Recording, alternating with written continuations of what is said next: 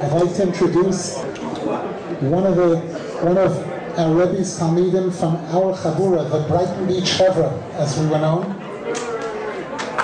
Ten years later, ten years, we're, we're moving forward. We started in the 1800s with Rabbi Shashua. we're moving into the 1900s now. Please listen carefully. I'm just curious to know how many people here read The Legacy already? Okay. And those who didn't, it's kedai to read it. And then get a good idea of what, uh, what kind of characters maybe some of Rebbe's Talmidim were. Okay. And you should know that uh, not everything, not, not everything about Rebbe could have been written in that book because it would have involved maybe 100 volumes. And uh, maybe even more. It's just a few few points about my relationship, my personal relationship with Rabbi Rosenfeld. As uh, people might have read in the book, you know, I was a wild guy, so to speak. And, uh, and Rebbe, he knew how to, he was a lion tamer, how to do it. And uh, anyway, I was asked by Nassim to say a few stories. So, just before I start on the first one, I, to me, Rebbe was like a father. Was like a father to me. And and uh, like like Moshe Shor said, there's not a day that's gone by that I haven't thought of him. And my father, Shalom, is gone already 40 something years. But my father, okay, you don't, uh, a parent is, you don't remember as much. But a Rebbe is with you forever. And like I said, I don't think there was a day that I haven't thought about in one way or another. There was a small, small thing that happened. The Rebbe uh, didn't own a car but uh, he needed to go places, and uh, some, some, of the guys had cars through their parents or whoever. They would have a car, and uh, I borrowed my father's car to take Rebbe to uh, the Shatnez. Called it the Shatnez Laboratory. He was a tailor in the, a tailor in, uh, in Borough Park, and I, it was myself. With, together with Eli Cohen, whoever remembers Eli Cohen here, we both went, took Rebbe, and uh, Rebbe went in there to have something checked for shatnez. And the tailor says to Rebbe, he says, Who are these boys? And Rebbe, like this, answers, They're my sons. And I was like taken back by that. But what's interesting about it is that in hindsight, Eli's father passed away a few months before that incident. So I can understand why Rebbe said, my son. So Talmid could be just like a son. What about me? But in hindsight, I look back, and I think the story with, with Rabbein Zal, that he knew things, he had nevuos, he had HaKodesh, but he couldn't reveal it. And the feeling I got was that Rebbe knew that my father was going to be nifta the Sunday after this happened. He was like maybe hinting to me something like that. That's the way I look at it. And uh, something I'll never forget. And uh, some other, two other stories I could say. But Rebbe knew, Rebbe knew how to handle everybody. He knew how to handle it. Each one, he knew what his makeup was. And they knew I had a hot temper sometimes. Sometimes I showed it. I mean, as being in the JDL for quite a few years, so at least I took that temper and I used it for uh, for Jewish things, right? but uh, Rebbe, who uh, who was my uh, like many of the boys in the group, was Mesader Kiddushin, and uh, So we all lived in the same building, it's mentioned also in the book. And, uh, you know, a newlywed couple, they have a hard time. Sometimes, you know, you get into an argument and uh, it's not easy. Two people new to each other, it's hard to get to adjust. And I remember, I, I, I don't remember the argument I had with my wife. Did you hear that, Sylvia? I don't remember the argument I had with her about what. All I knew was I was furious. And I said, I'm going down to Rebbe and I'm going to talk to him about this. I go down, knock on the door. Said, Rebbe, I got to talk to you about what? Well, I just had a, an argument with my wife. She. Did you make her cry? And I was like, uh-oh, I'm in trouble now. Now I'm in trouble. Uh, uh, uh, uh, uh, yeah. He says, you know what it says in the Gemara about a husband who makes his wife cry? Hashem will pour all his wrath on that person. And I, from being this big, I was less than this. so I said, okay, well, what am I going to do?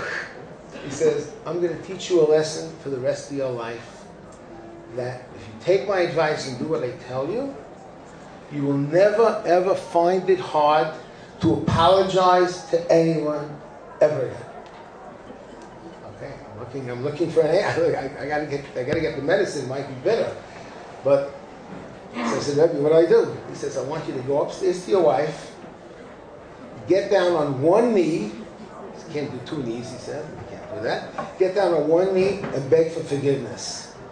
And I'm like, from being this big, it was even less.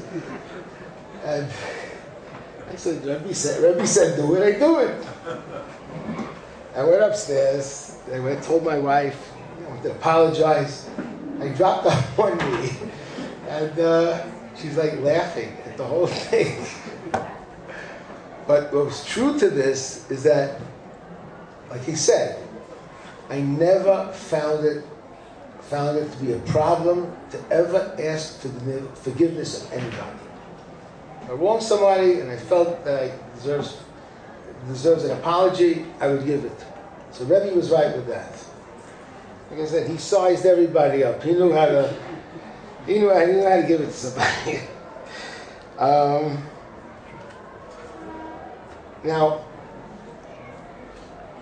to talk about Rebbe when he was Nifter, 44 years ago. So he says in the book we all went to visit him before, we went to see him before he left this world. And uh, the year a year later, after he left, I decided, well, I've got nothing to stick around for. He's not there, and he always talked about how important it is to move Yisrael. And we decided, you know, we just had our first child, and uh, before it takes roots, in Chutz La'aretz. We packed up and we moved to Eretz Yisrael. And it wasn't easy. It was not easy at all. As Rebbe said once in a, in a, Chiddush, he says you take the word achas. He says there's three things that you have Yisurim for, you suffer for, and it's all encompassed in the word achas. Word achas sha'alti me'es Hashem. So what's achas? It's those three things. It's the Rosh Hashanahs of Achas, Eretz Yisrael, Chayil, Mahaba, and Torah. For those things, it's tough. And believe me, those those first years in Eretz Yisrael, I was put through a, lot of a lot of tests. But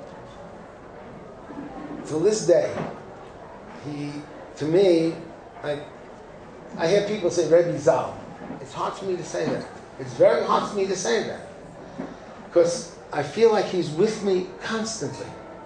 He's still here. He's still here.